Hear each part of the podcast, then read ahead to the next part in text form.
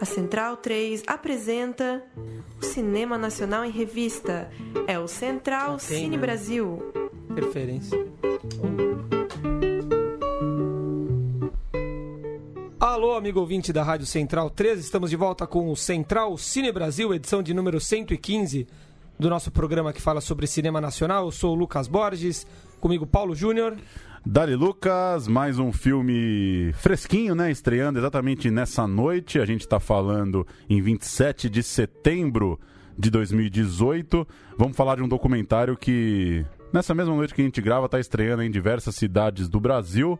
Estúdio cheio hoje para tratar do longa. Murilo Costa está presente, aí Murilo? Boa noite, Lucas. Boa noite, Paulo. E temos conosco hoje Bruno Graziano dividido entre um lado e outro da bancada.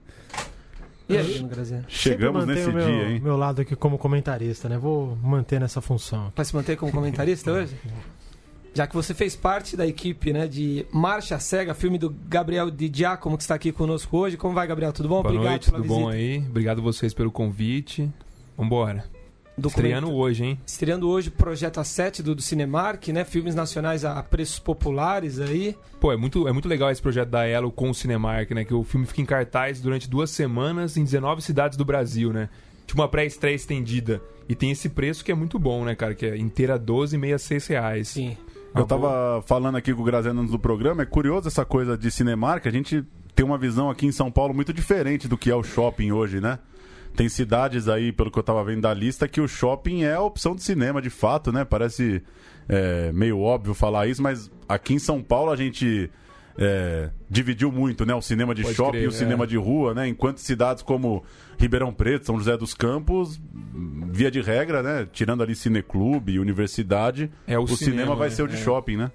É. Sim. E Marcha Cega é um filme é, bastante elucidativo, né? Do, do momento que a gente vive, muito corajoso, do, do, do retrato que traz é, das manifestações populares desde 2013 até hoje, a violência policial, enfim. E eu começo perguntando para você, Gabriel, é, o filme fala exatamente de como a repressão do, do Estado não acabou, né? Com o final da ditadura. E eu queria saber é, como vocês sofreram ao fazer o filme e depois do filme pronto, você já estava contando um pouco pra gente aqui sobre as reações, né? Mas o que vocês sofreram dessa repressão é, do Estado, essa repressão policial que, que segue bem viva hoje em dia? É, o, o filme a gente começou em 2016, né? A captar mesmo, que foram logo depois dos, dos protestos contra o impeachment da Dilma, né? Logo depois do, do golpe. E aí teve umas, umas, umas várias manifestações seguidas, no dias seguidos, e uma escalada de violência a cada dia, né? Foi aumentando a, a repressão policial. E isso remontou na nossa memória, né? 2013 no, no Passe Livre, 2014 na Copa do Mundo e, e 2015 com, a ocupação, com as, as ocupações da- das escolas, né? E aí você, quando você bota tudo no mesmo quadro, você vê que não é uma, um incidente, né? É uma, uma política sistemática de, de reprimir manifestações, né? Dos mídia livristas que a gente conseguiu imagens, cara, tem dezenas de relatos de dos caras de quebrar a câmera, a polícia quebrar a câmera deles, apa- obrigar a apagar as imagens, né? Em manifestação, a gente não sofreu nenhum tipo de, de repressão, né? A gente tava bem, bem ligeiro ali. Uma situação é, curiosa que aconteceu, é, uma- numa das entrevistas que a gente estava fazendo no estúdio, uma do- do- dos participantes do filme, no horário que ela ia fazer a entrevista, tocou no estúdio é, quatro viaturas da, da, da, polícia, né? E uma conversa meio evasiva, falando que era uma denúncia anônima de invasão. E ficou nessa conversa, mas claramente uma, uma tentativa de intimidação, né? Não sei se da gente ou do entrevistado que não, que não apareceu mais, não quis mais participar do documentário, né? O, o filme vai, vai contando essa história da, de casos né, em que a, de repressão policial, de exagero do uso da força do Estado. E o que você deve ter ouvido, né, Giacomo, de, de muita gente, imagino, a coisa de do outro lado, né? O tal do outro lado. Tem uma reação. Me parece à primeira vista que pode até ser natural das pessoas, quando você está vendo um filme sobre um tema muito delicado, você ter aquele reflexo de falar, pô, mas e o outro lado, né? O filme registra isso, né? Que tentou entrevistas com a Polícia Militar, com, com o governo do Estado de São Paulo. É, mas, enfim, pensando aqui, é, fazendo um exercício aqui da montagem, como que você foi contando essa história na montagem quando você se deu conta de que você não teria o outro lado? É, no sentido de que, pelo menos a, na minha opinião, assim, vendo o filme, aumenta, de certa forma, a responsabilidade de, dos personagens que estão ali amarrando a história, né? É, no sentido de que eles não têm ali o contraponto óbvio, né? Cê, não é uma montagem ali que você vem com frases, né? É, se contrapondo. Enfim, quando você se deu conta que você não teria polícia ou Estado falando, ou defensores da polícia falando, é, como que isso impactou tua montagem e o lugar desses, principalmente dos especialistas, né? Não das vítimas em si. É, eu, na medida do possível, a gente tentou contemplar esse outro lado com os especialistas, né? Tem o tenente-coronel reformado da, da PM, né? Que é o Adilson Paes de Souza, que é um, um militar reformado, né? ele viveu a corporação, ele, ele fez um estudo muito grande no curso de formação de oficiais, então ele é um cara que tem um grande embasamento para falar, né? Ele é um cara que teve do outro lado, entendeu como funcionava aquilo e passou a defender uma polícia diferente, né? E o Luiz Eduardo Soares, que é um talvez o maior especialista em segurança pública do Brasil, né? Já é secretário de Segurança Nacional, antropólogo, um grande estudioso da segurança pública no Brasil, ele é um cara que convive muito com os policiais, conversa muito com policiais, fez muitas pesquisas com policiais. Então ele consegue trazer uma visão, principalmente do lado dos policiais dos praças, né? Do policial do soldado, né? Que não é ouvido, né? Isso é outra questão também, né? A gente tentou falar com alguns policiais amigos ou amigos de amigos e todos eles têm muito medo de se pronunciar, né? Porque devido ao regimento interno da, da polícia militar, eles podem até ser presos, depende do, do como for interpretado o que eles falam, né? É... E, e, isso é muito triste, na verdade, né? A gente não ter outro lado foi muito triste, porque a gente queria promover o debate, né? O filme queria promover um debate. E não foi possível, né? Não, não, e não tem jeito, porque ninguém se pronuncia. Você pode até qualquer caso de violência que tem, raramente, né? Mesmo notícia, sempre tem lá, a Secretaria de Segurança não quis pronunciar, né? É muito comum a gente ver essa nota de rodapé, né? Então fica, fica difícil, né? Mas o filme ele tenta construir uma, uma abordagem que é a que eu acredito que o policial também é vítima dessa estrutura de segurança perversa, né?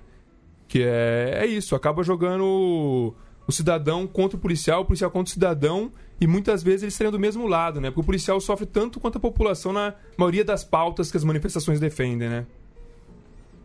Murilo Costa.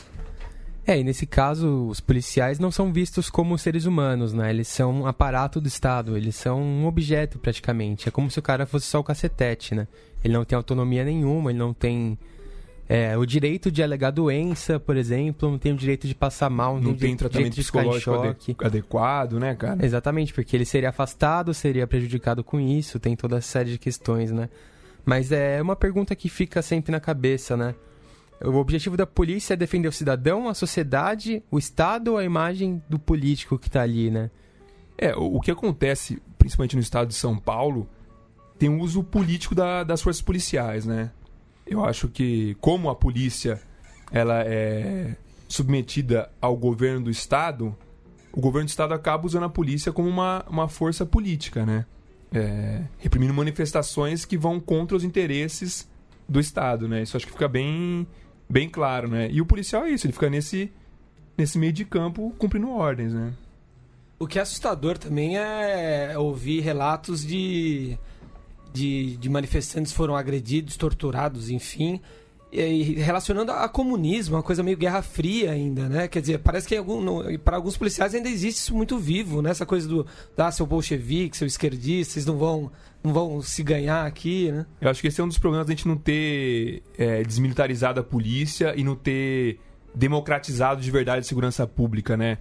É, a, a, estrutura policial que a gente tem hoje em dia é oriunda da ditadura militar, né? É. Então, no final, acaba sendo meio natural que a gente vai ouvir esse tipo de discurso, porque a ideologia da corporação não foi revisitada, né? Permanece a mesma. Então, não dá para se esperar outro resultado não também, é. né?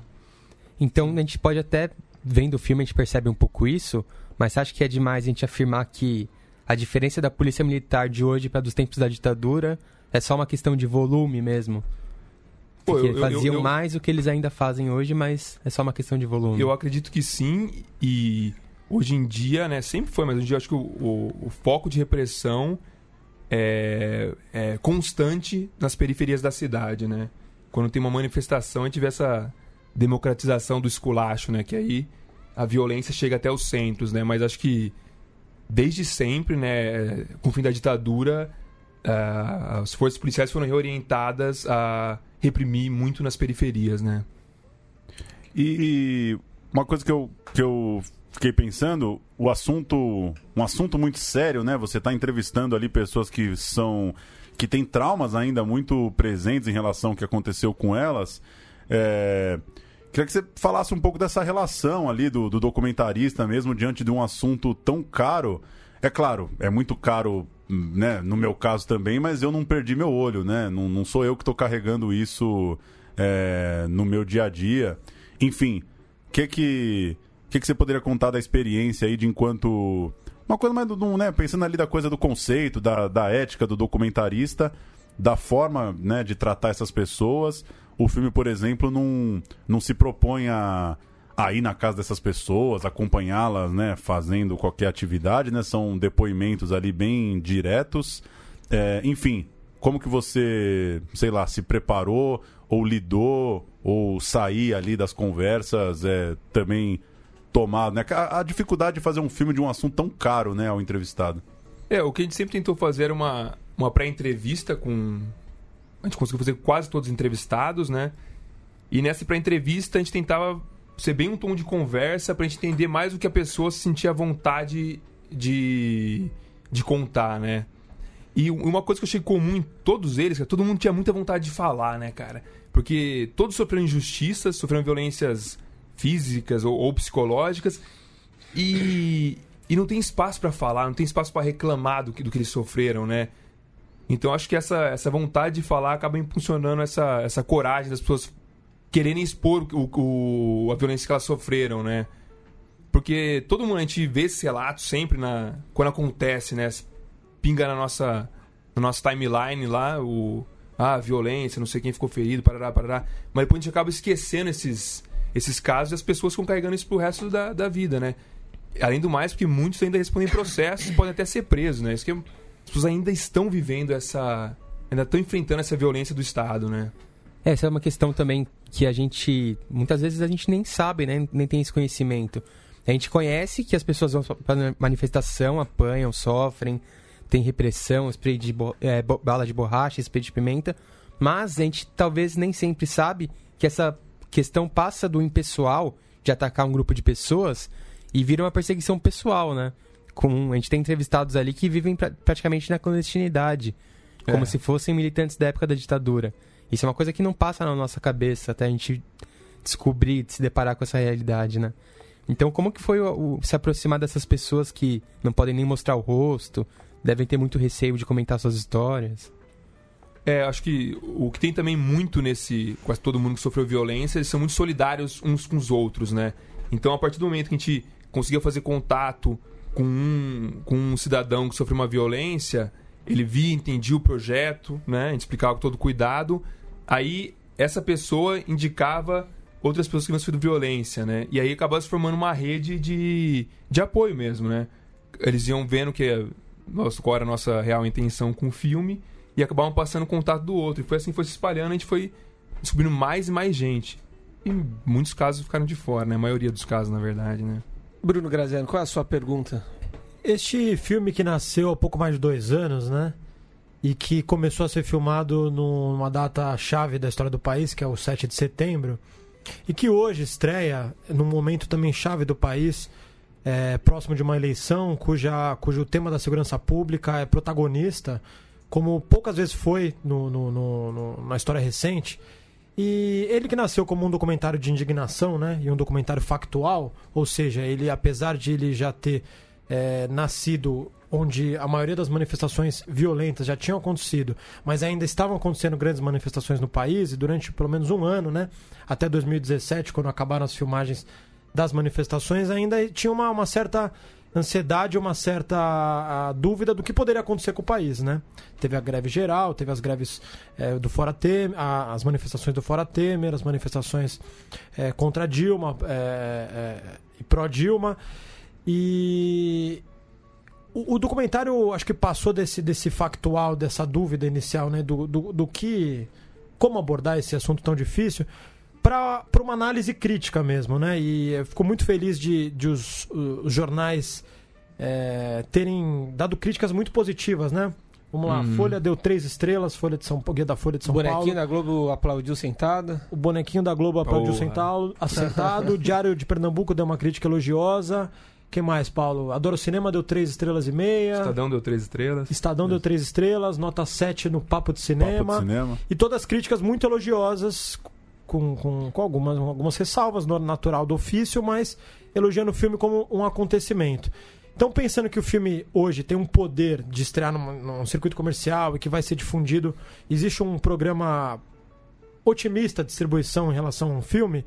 Qual que você acha que vai ser, a sua, a- na sua real vontade, assim, sua real expectativa, a importância desse filme, historicamente, e que você colocasse algumas referências literárias ou de outros filmes, de pensadores, enfim, que te ajudaram a concluir essa análise crítica, né? Para além dos entrevistados que estão no filme.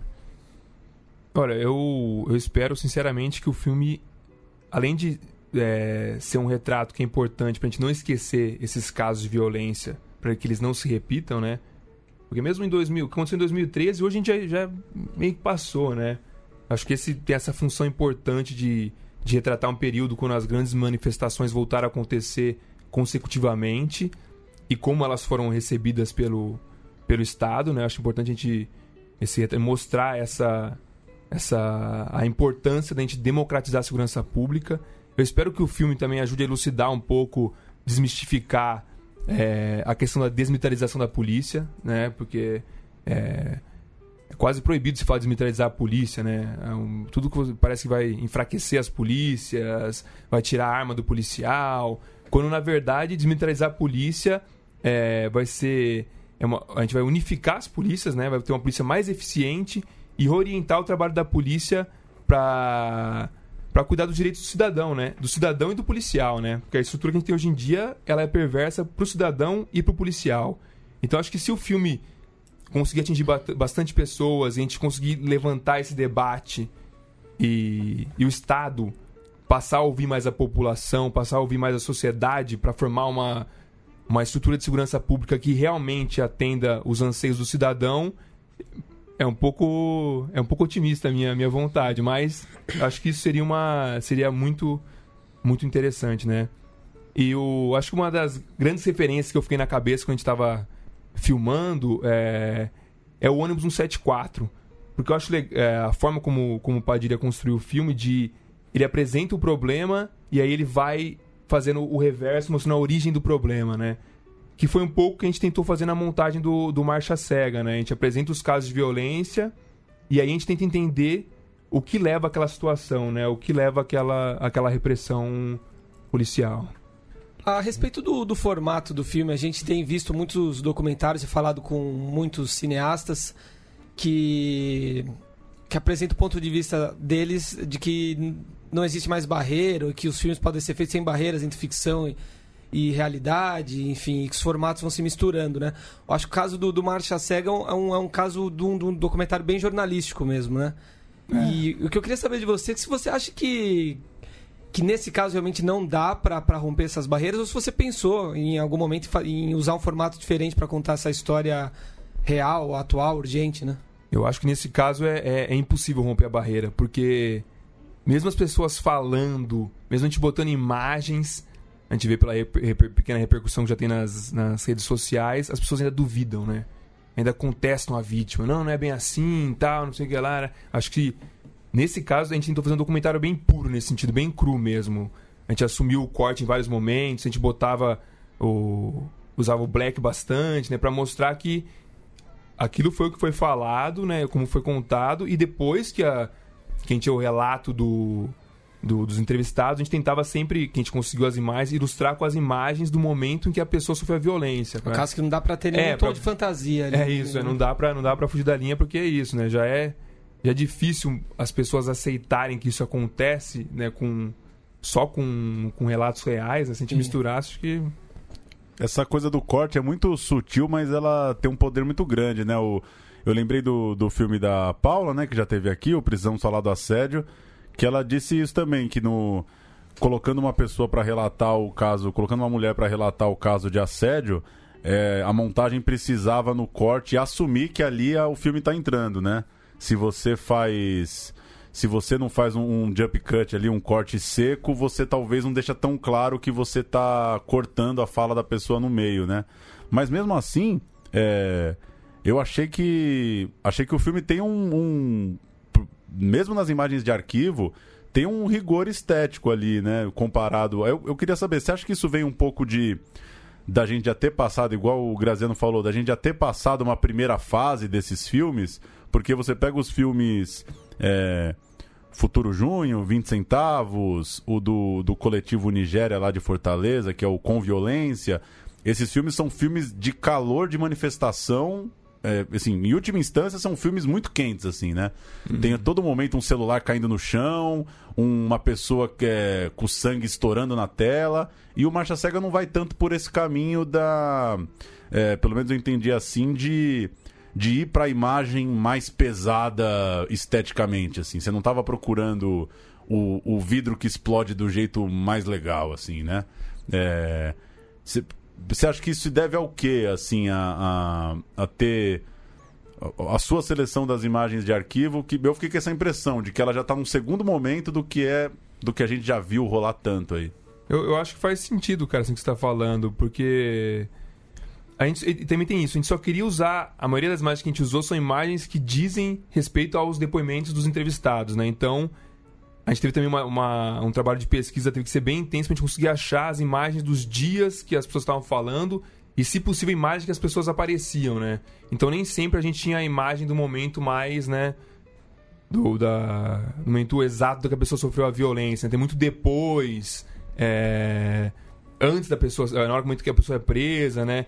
Isso acho que foi interessante mesmo, porque a, a, no final o auge da, da violência, vamos colocar assim, tá na boca do entrevistado, né? O que a gente tem é mais uma. O, a, a, consequência do que aconteceu com ele, né? O cara sendo encaminhado, ou depois que a pessoa sofreu a violência, né? Acabou virando uma, uma estética mesmo assim, né? É, isso é, é muito. É, só pra, isso, eu achei isso muito interessante porque é muito tentador, né? Você fazer um filme com imagem de arquivo e imagens tão fortes, né? E eu acho legal isso, que o Marcha Cega, ele.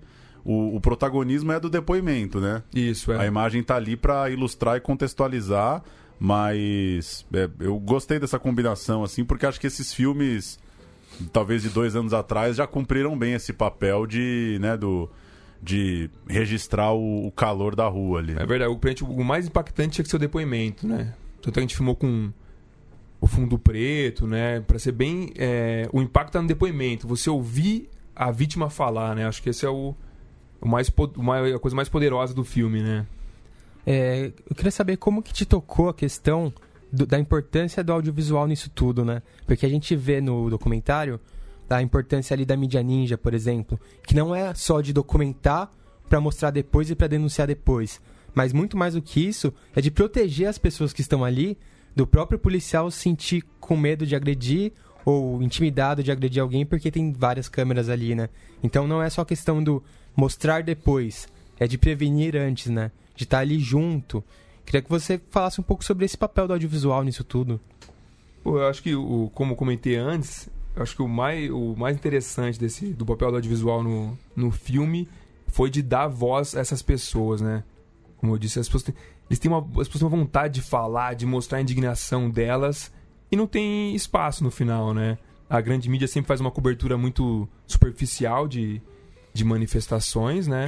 É, nunca tá dentro do. Houve muito pouco, né? Os, as vítimas, os envolvidos numa, numa situação, quase raramente, né? Eu nem, nem me lembro de um momento que, que ouviram. Houve só quando os próprios jornalistas foram agredidos, né? É, aí teve uma é. comoção um pouco maior. E aí acho que e, e, principalmente nesses casos que ainda estão acontecendo, né? O, até o, o, Sérgio Silva ainda. O processo dele vai rolando, né? Porque ele foi considerado. Depois de ter o Sérgio Silva, para quem não sabe, é o fotógrafo que em 2013 recebeu uma bala de borracha no olho e perdeu a visão do olho, né? Depois ele entrou com um processo contra o Estado para receber uma indenização, né? E o processo dele vai se. Ele sofre a violência até hoje, né? Porque o processo dele vai se desenrolando ele é considerado culpado por ter se colocado numa situação de risco, né? Então a história dele ainda tá viva, ainda tá acontecendo, né? O, os 26 que, que foram presos antes de um ato fora Temer, naquele caso que havia um infiltrado do exército, né? Que foram presos sem cometer absolutamente nada, foram presos antes de chegar no, na manifestação por atos que eles iriam cometer, eles também estão respondendo, processos e podem pegar até sete anos de prisão. Então acho que a gente expor esses casos nesse momento no cinema é importante para ajudar na, na, na, proteção dessas pessoas também, né? De, de, de expor os casos, porque é isso, foi tudo muito escondido, né? Acho que se a gente ficar tocando no assunto, quanto mais a gente falar sobre isso e mais a gente expor que a violência continua, a gente pode tentar mudar a realidade, né? Bruno Graziano poderia contar um pouco sobre o seu papel no filme também, a sua experiência, né? Na... Fui convidado pelo Giacomo logo no início para ser o diretor de fotografia do projeto e fico feliz de ter apostado, né? Como quando o projeto nasceu sem nenhum suporte maior de fora, a gente realmente começou meio que descobrindo o filme, né? E eu acho que o meu papel principal nesse filme aí foi ajudar a criar o clima, né? Que é importante nos documentários. Alguns documentários são muito bons nos seus conteúdos, mas não conseguem criar um clima, né? Então acho que eu com o Giacomo a gente pensou muito nesse valor da imagem, né? Como criar esse, essas entrevistas no. no, no, no como, é, como climatizar essas entrevistas num ar de, de confessionário mesmo, assim. Sim. E aí tinha uma diferenciações de luz para quem teve algum alguma relação direta com a polícia nas manifestações e para especialistas. Então cada um ali tinha a sua, a sua estética e a gente também tomou um cuidado para igualar e para criar os climas diferentes na, na, no, nos diferentes tipos de, de imagem de arquivo e de imagens originais, né? Mas o que eu queria complementar aqui é que uma das críticas que a gente mais está ouvindo, assim, das pessoas nas, nas, nas estreia hoje, mas a gente já teve duas sessões, né? uma no Festival de Recife e uma na pré-estreia de segunda-feira que rolou aqui em São Paulo, que é um filme muito maduro, as pessoas estão falando, né? Isso é muito bom de ouvir porque em tempos de de piada para todo lado com assuntos sérios, ouvir, né, de uma obra que demorou dois anos para ser feita, de que é um filme muito maduro e de um diretor jovem, de um tema muito caro a, a maioria dos realizadores, é, como é que você encara essa, essa, essa, essa pós-recepção no sentido do, da polícia? E falar um pouco como é que foi como é que foram os nãos que vem em destaque né, no filme. Quem assistiu o filme vai entender no final por que, que não tem outro lado falando. Como é que foram essas negativas? E como você espera de fato que seja a porque a gente sabe que vai vir discurso de ódio para todo lado sobretudo na internet mas como é que vai ver a recepção da polícia mesmo dos policiais você acha que alguns policiais vão vão assumir essa, essa briga, assim, falar realmente tá errado, vamos. É, eu. É, é uma dúvida assim, que. É, não, é, é, eu, eu no, meu, no meu sonho, pô, seria legal todo mundo assistir o filme, os policiais, até porque o filme retrata como o policial é vítima também da situação, né? Só que eu acho muito difícil, cara. Acho muito difícil. É um. É...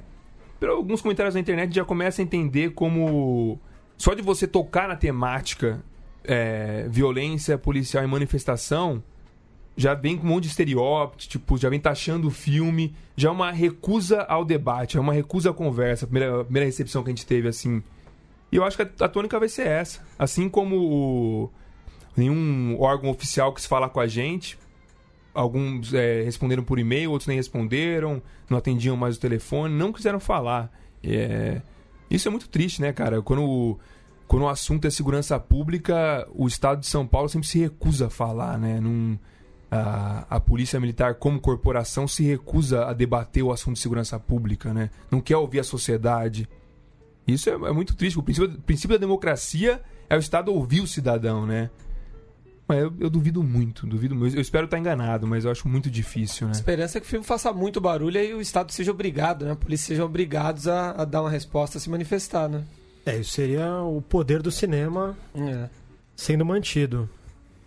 E o, o, filme, mais pro final, ele, ele dá a deixa também, do que você já disse um pouco antes aqui, sobre a, a violência que, que acontece na periferia contra o negro, que não é a a violência da bala de borracha, da, da bala de verdade, né? Você tem, tem uma vontade de fazer um filme sobre, sobre essa relação também da polícia com, com a população? Cara, eu acho que é um, é um grande tema para para ser, ser explorado aí, como teve o, o documentário Autos de Resistência lá no Rio, né? Aqui em São Paulo a gente sabe que, que a situação é, é, é complicada, né? Isso é, é, é, mais um reflexo do Estado, né? O, o, o, um Estado como o nosso que é racista, machista, que criminaliza a pobreza, a, a, a sua, o seu braço armado vai reproduzir o pensamento do Estado, né? É... E no filme a gente quis deixar esse apontamento também, né? Porque é, a gente pegou esse microcosmo das manifestações, só que no final a estrutura de segurança pública que acontece nas manifestações se repete é. diariamente nas periferias, né? A mesma e pelo mesmo problema, né? A mesma a mesma estrutura verticalizada, onde não tem autonomia na ponta, são as mesmas os mesmos motivos que levam a uma a uma repressão brutal numa manifestação são que causa tanta violência na, nas periferias da cidade, né? Incluindo a, também a desigualdade social sempre, né? Sim. Vocês acham que a pensando enquanto gente que produz audiovisual que está mudando ou que vai mudar a forma de se registrar manifestações é, depois dessa enxurrada de filmes sobre o tema é, talvez pensando do ponto de vista histórico enfim ainda a gente vai tiver morrer, vão estar tá sendo feitos filmes sobre esse momento do país, com certeza, né? Do mesmo jeito que a nossa geração ainda está fazendo filmes sobre a ditadura, né? Num, num negócio não é finito. Mas acho que, que pode né, pode estar tá se inserindo alguma coisa dentro de um, de um audiovisual político e de rua pelo fato de que, né, uma coisa meio óbvia, todo mundo com celular, o YouTube, o Facebook aí, filme no, no no, né, no circuito comercial, filmes mais lá do B, filmes grandes. A época, a gente citou a mídia ninja, a época a própria TV Folha estava muito forte nisso, né, de cobrir as manifestações, então é o jornalão indo também para o audiovisual. É... O que, que vocês acham que pode repercutir aí nos. Pensando na vida do fotógrafo, do filmmaker, do diretor aí? É, eu, eu acho que a linguagem, principalmente para documentário, já mudou, né? Acho que mesmo o, filmes maiores, né, de, de tamanho, assim como o processo, você vê que tem várias imagens também com. Não, precisa, não tem mais aquela qualidade, né? Muito mais valor do, do registro do momento, né? E como a gente também já se acostumou com essa linguagem que é tão presente no nosso, no nosso cotidiano, né? De imagem de celular, imagem não, não com tanta qualidade, virou uma coisa tão comum as transmissões ao vivo que a gente acabou assimilando. Já acho que o olhar do, do espectador já assimilou esse tipo de imagem e a tendência é se, se, se esparramar mais mesmo, eu acho. Inclusive na ficção, né? Filmes como Tangerine, que foi feito inteiro com um celular, né? Com, com iPhone, você nem, nem nota, assim, né? Acho que em tempos que a imagem se popularizou, a produção da imagem e, a, e a, com o consumo da imagem se popularizou de fato agora, né? Realmente para todo mundo você tem a, o seu valor, ele, ele, apesar dele ser imediato no sentido do consumo, da visualização, ele demora mais para ser digerido no sentido da sua eternização. Um, um fato, às vezes, pode ser é, registrado por dezenas, centenas, milhares ou até milhões de pessoas, e mas qual dessas imagens que realmente se valorização, valorizarão com o tempo? Então, assim, tem um, um, filme muito parecido com Marcha no sentido da contemporaneidade, que a gente até fez um programa aqui, que é o Escolas em Luta, que também mistura é, é, gravações, vamos dizer, oficiais do documentarista com é, imagens reais produzidas por, por, por pessoas envolvidas no, no, no, assunto factual, né? Eu acho que assim, na geração. Só é, tentando filosofar um pouquinho aqui, mas que nas, nessa, nesses tempos de, de que a gente vai perdendo a memória em tempos de Google, em tempos que a, a memória é acessada através de, de, de artefatos externos ao corpo, a gente realmente está vivendo uma época em que a memória ela é acessada ela é acessada por fora e não necessariamente na cabeça. A gente tem que tomar cuidado com, com o valor do discurso, né? Que é que imagens vão, né? Então, esse garimpo ele vai ser cada vez mais comum. É cada vez mais fácil realizar, vamos dizer assim, começar a fazer um documentário. Acho que vai ser cada vez mais rápido, mais fácil. Acontecer um, um, um tema é, específico marcante amanhã, se você quiser, no horário seguinte você começa a garimpar imagens e consegue finalizar um documentário muito rápido. Mas como esse, esse valor do documentário, como vai ser visto nos anos posteriores e no, no, na história é, seguinte, esse é o grande dilema de hoje, né? Não é mais tanto assim como conseguir as imagens, mas que discurso realizar a partir de tanto, tanto, tanto conteúdo e tanta matéria-prima. E ao mesmo tempo, acho que vem uma, um cuidado, por exemplo, as imagens jornalísticas no filme são colocadas com muito cuidado, né? Talvez é, eu juntaria isso que você falou com isso, de talvez o que vai diferir um documentário que vai se consolidar mesmo com um documentário que vai atravessar o tempo é o, é o cuidado com todo esse material, né? Essa coisa de o cuidado com a luz da entrevista, o cuidado com o fundo, a forma com que vai pôr uma imagem da televisão, que, que talvez esse documentário mais ligeiro não vai pensar muito, né? Ele vai fazer uma colagem de imagens, vai pôr um off de fundo de repente, vai pôr um texto e não vai ter não vai problematizar tanto esse texto, né? Como o, o Marcha Cega, por exemplo, é um. A, o, o é, são inúmeras as possibilidades que você tinha para montar o texto do filme, né? Todos os entrevistados ali, eles poderiam funcionar em diversas maneiras, né? Que acho que só a, só a imersão mais longa vai possibilitar do mesmo jeito, né? E, e esse lance da imagem, a gente até comentou, né? Se a gente pudesse mudar uma coisa no documentário, a gente teria filmado mais manifestações antes, né, cara? É. Porque apesar de. Eu entendo o valor jornalístico das imagens, são fundamentais, né? Mas na hora que você bota na tela grande uma imagem que a gente fez, uma imagem que é de celular, dá uma, né? dá aquela arrepio na, no, no purista do, né, da, da, do, da fotografia, né? É verdade. É, Gabriel, queria perguntar, você já deu um, falou um pouquinho sobre isso, né? Mas o próprio lançamento do filme, ele propõe um choque de realidade, né? sair ali do mundinho da arte, ir pro Cinemark, sair do debate no círculo da esquerda e levar para o grande público. E você tem, por exemplo, uma crítica muito boa no jornal, no caderno B, no, no caderno 2, na parte de cultura, e o mesmo jornal, na capa, chama o manifestante de vagabundo, continua o mesmo tratamento de sempre, nada muda. Então eu queria que você falasse um pouco qual é a expectativa quando o filme chegar no grande público, na grande imprensa, que, que você está esperando ouvir? O que, que você espera que seja debatido? Isso, isso, é, isso é legal porque acabou acontecendo, né? Igual como o Grazi colocou aqui. No começo a gente foi, começou a fazer o filme, a gente começou a, a cobrir as manifestações que estavam acontecendo em 2016, começamos a puxar os casos, começamos a, a criar a estrutura do filme meio rodando ele. E a gente fez o filme inteiro, montamos o filme e aí a gente mostrou pra, pra Elo Company, né? Então o filme foi feito de uma maneira que a gente nem a gente nem esperava que o filme fosse ter o alcance que ele está tendo, né? Assim. E aí a Elo Elo abraçou o filme, apostou no filme e quando teve essa quando eles colocaram o filme no projeto A7, a gente ficou muito feliz, cara, porque é, principalmente em São Paulo, né? Um filme, um documentário que retrata a violência policial passar em shoppings, né, cara?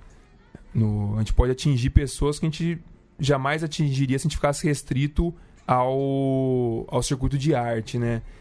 E que são pessoas que, é, que na maioria das vezes são mais as frentes progressistas e acabam concordando com, com o discurso do filme, né? Aí vira uma, uma passação de mão na cabeça, né? Acho, acho legal pro, pro filme, é, o filme promoveu o debate e, e pessoas que não tinham conhecimento dessa situação, das situações que acontecem na, nas ruas de São Paulo, possam, possam assistir o filme e ser sensibilizados com essa realidade. Ou que possam também questionar o filme, né? Possam não concordar com o filme, que ele promova esse, esse debate, né? Acho que essa é, é a nossa, a nossa tônica daqui para frente, né? Passar por algumas notícias aqui do eu cinema? Vou, ainda meio nesse tema, eu vou só recomendar um texto que rodou bastante aí nas redes, o da, da Débora Nascimento, na revista Continente de agosto, que ela faz. O texto chama Brasil 2018, o inimigo agora é outro. Ela faz uma crítica de como para ela o, o, tanto Tropa de Elite 1 quanto Tropa de Elite 2, de certa forma, é, ajudam a sustentar um discurso de extrema direita.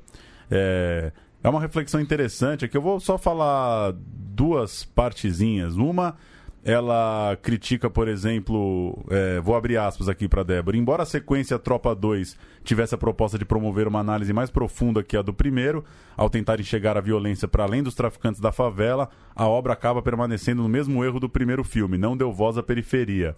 Depois ela diz que, em seu propósito de explicar a violência a partir da corrupção, sempre responsabilizando o sistema, Tropa 2, lançado uma semana depois do primeiro turno das eleições de 2010, entregou uma visão categórica e restrita, também bastante disseminada hoje em dia, da ideia cristalizada de que todos os políticos são corruptos, levando a uma descrença generalizada na política e ao voto em candidatos que se apresentem como não políticos.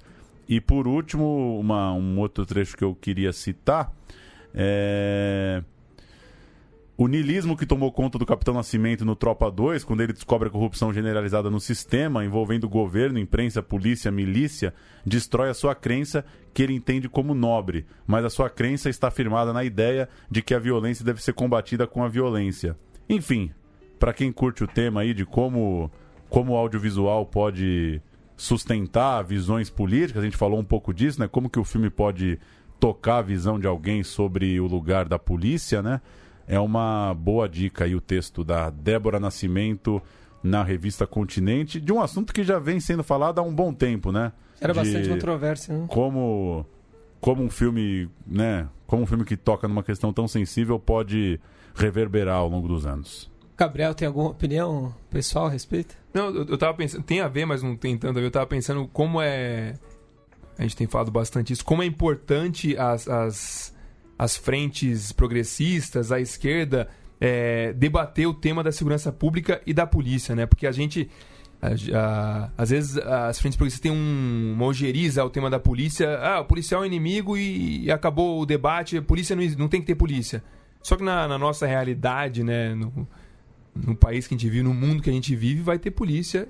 Então a gente tem que discutir como melhorar a polícia. E não deixar esse, essa, esse debate só pro, pro lado mais conservador. Porque pro lado conservador, a maneira como está, como está posto, a coisa está ótima. Então é importante que esse debate seja feito pelas frentes progressistas, né? Bacana.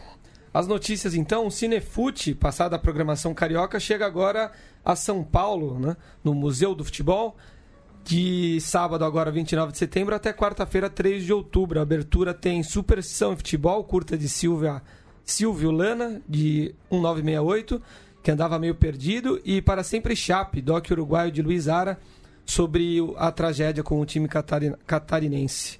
Entre os destaques também dá para falar de futebol para melhor ou para pior, um filme sueco de Inger Molin, que tem a jogadora Marta como uma das estrelas.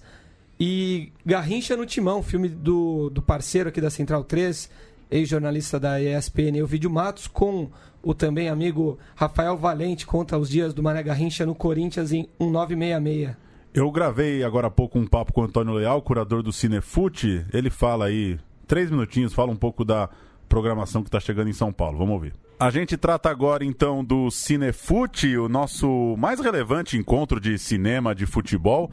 Acabou de acontecer no Rio de Janeiro e tradicionalmente passeia pelo Brasil, chegando agora nesse final de semana em São Paulo, abertura da fase paulista, paulistana do Cinefute desse ano, nesse sábado, 29 de setembro, sessões lá no Museu do Futebol até 3 de outubro. E eu tô na linha com o curador, o idealizador, o diretor do Cinefute, Antônio Leal, para falar um pouco, destacar um pouco alguns filmes que o pessoal aqui de São Paulo vai poder conferir a partir de sábado. Tudo bem, Antônio? Que tal a programação desse ano? O que, que você destacaria dos filmes desse Cinefute 2018?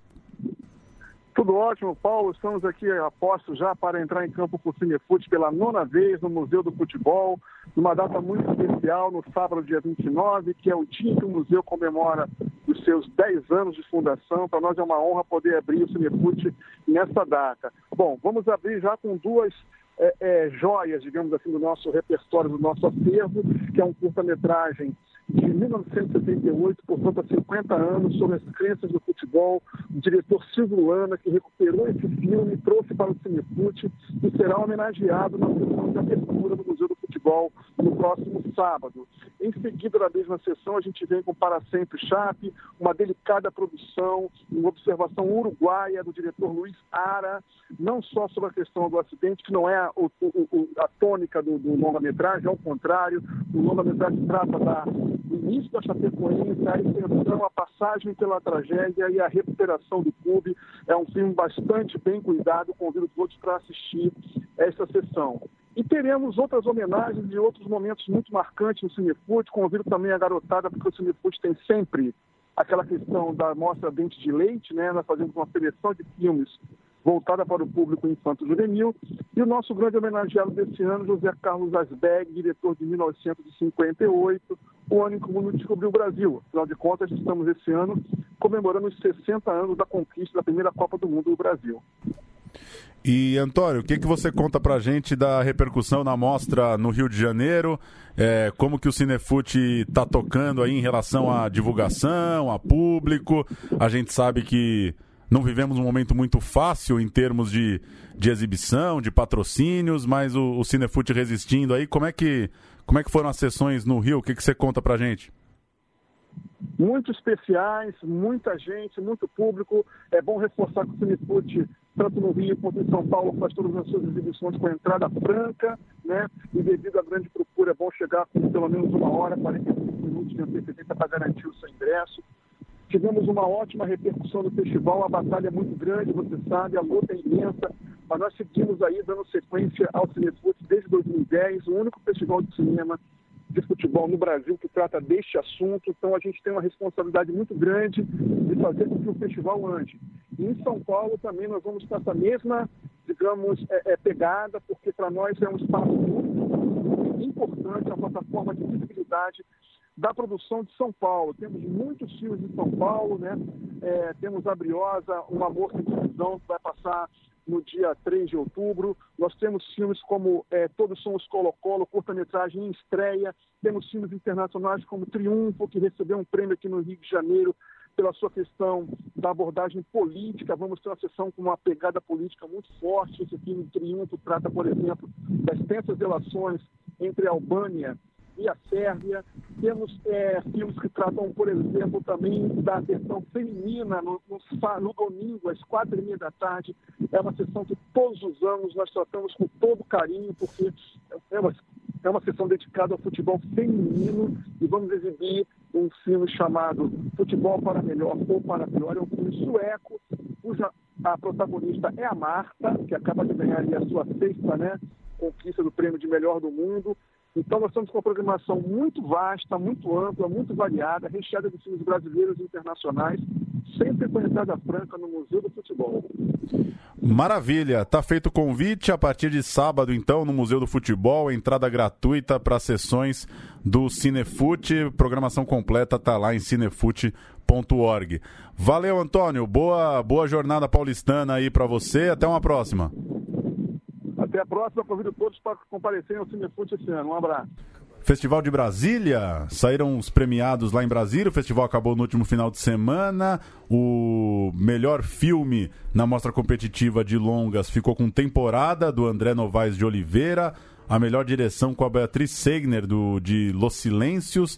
Melhor ator, Aldri Anunciação, de Ilha. A melhor atriz é a Grace Passou de temporada. Melhor ator coadjuvante também foi para temporada com o Russão, enquanto melhor atriz coadjuvante ficou com a Luciana Paz de A Sombra do Pai. O melhor roteiro para o Ari Rosa e para Glenda Nicásio com Ilha. A gente conversou com o Ari Rosa algumas semanas, né? Diretor do Café com Canela, que acho que ainda está em cartaz. Filme muito, muito bom. Estou bem curioso aí para ver o Ilha. A fotografia ficou também com temporada, o, o grande vencedor, assim como a melhor direção de arte. É, melhor som foi para a Sombra do Pai, melhor trilha para Bicha Travesti e melhor montagem também para a Sombra do Pai. A gente citou o Bicha Travesti que levou o prêmio é, o prêmio Canal Curta, né, o prêmio do Júri Popular para longas é, lá em Brasília. O último prêmio, vale citar também, o prêmio especial do júri foi para Torre das Donzelas, um documentário aí com é, senhoras, né, com, com mulheres, uhum. parece bastante interessante também. Tem inclusive a Dilma no filme, né, se eu não me engano. Ah, é. A Sombra do Pai, assim como Ilha, né, do, do Ari Rosa, é de uma diretora que está com um filme recém-lançado, né, O Animal Cordial, da, da Gabriela, da Gabriela. Gabriela Cunha, né? Gabriela, Gabriela Almeida. Gabriela, Gabriela Amaral Almeida. Almeida, é. Também bastante expectativa para mais um filme dela. Só registrar aqui que também saiu, saíram os vencedores do Festival de Vitória. é, a mostra de longas. Melhor filme ficou com Pastor Cláudio, de Beth Formaghini. Filme já tinha passado no Rio.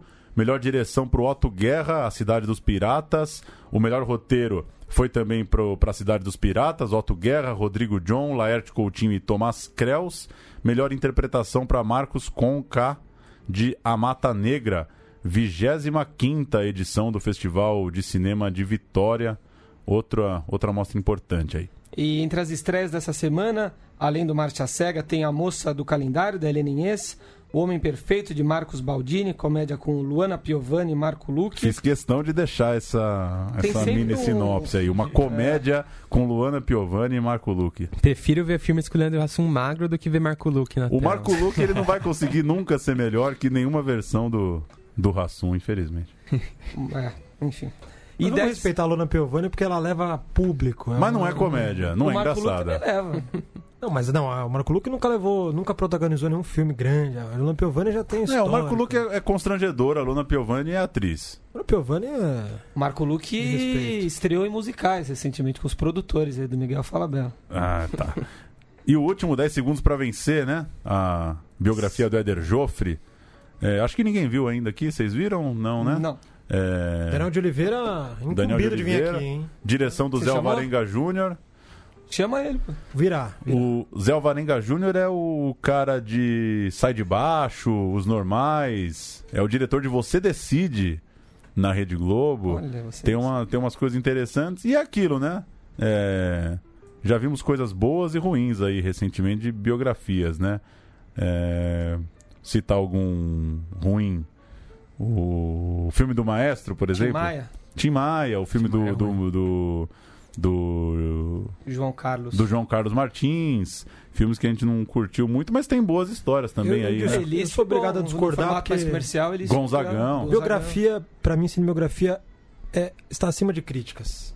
Sobretudo nesse momento que a gente precisa biografar muita gente. Todos são bons. Tem muito. Então tá bom, se você falou. Todos... Mas eu queria que o Paulo falasse um pouquinho do A Moça do Calendário. Cara, gostei Você muito do A Moça do Calendário. de que é um filme antigo estreando em 2018. Quero muito que vocês assistam. É, gostei muito de A Moça do Calendário. Nunca tinha visto uma São Paulo com essa, com essa textura aí, com essa cara. Não sei também se foi muito influenciado pelo fato de ser um roteiro de Sganzella, um filme da, da Helene mesma, pessoas, obviamente, de outra geração. Mas fiquei com aquela sensação mesmo de, de um privilégio, assim, muito louco, né? A gente em 2018 tá vendo estrear um filme de roteiro do Sganzella, assim, é uma, é uma... Eu fiquei bastante impactado, assim, um filme que, vendo... é, o filme se passa em São Paulo e vendo os realizadores de São Paulo, não consigo imaginar esse filme na mão de outra pessoa, assim, uma, uma, uma pegada muito única e legal também que a, que a Helena tá sendo muito reconhecida pelo filme, né? Ali Acho que tá, tá inclusive no trailer, né? Tem essa frase destacada ali no trailer de Helena Inês se, se consolida como uma autora, né?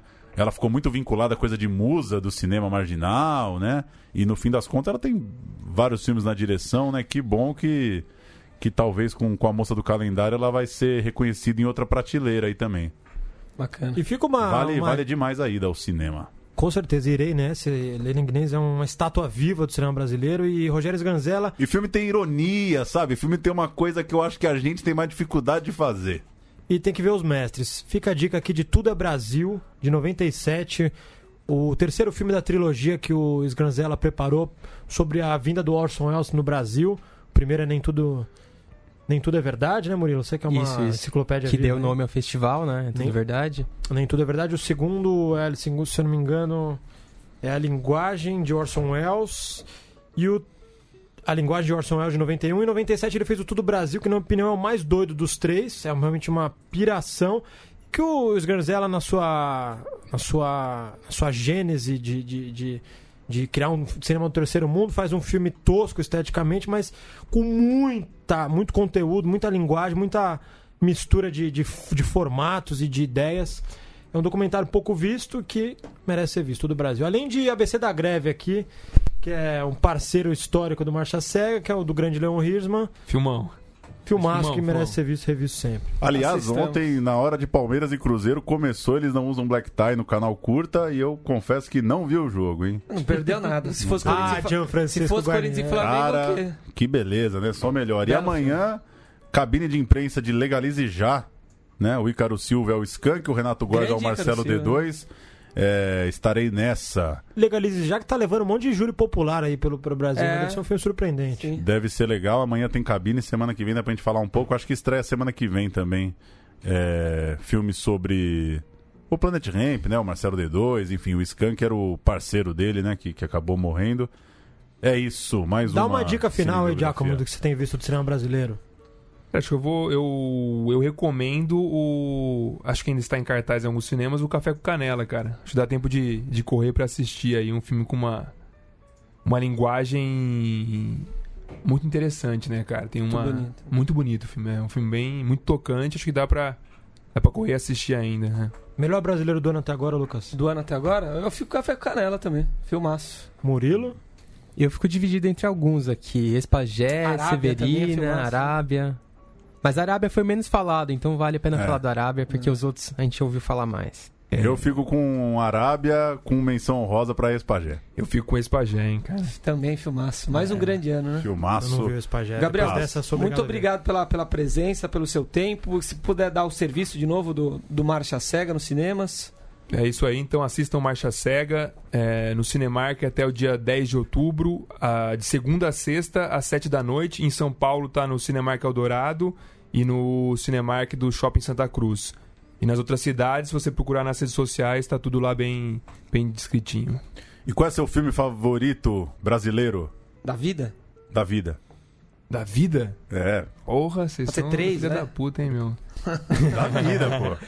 Da vida eu acho que é o Deus do Diabo na Terra do Sol, cara. Foi Vamos- bem. vamos um o que, que seria o sem pra- ser o da vida? Da do, morte. Do ano. Do ano, ah É, tá, ano, agora é, pode ser. Entendi, entendi. Da vida é pressão, né, A pô? década, enfim. Viva Glauber Rocha. Maravilha. Um abraço até semana que vem. Valeu, né? Murilo. Valeu, Valeu. Até semana que vem. Valeu, Tchau. obrigado.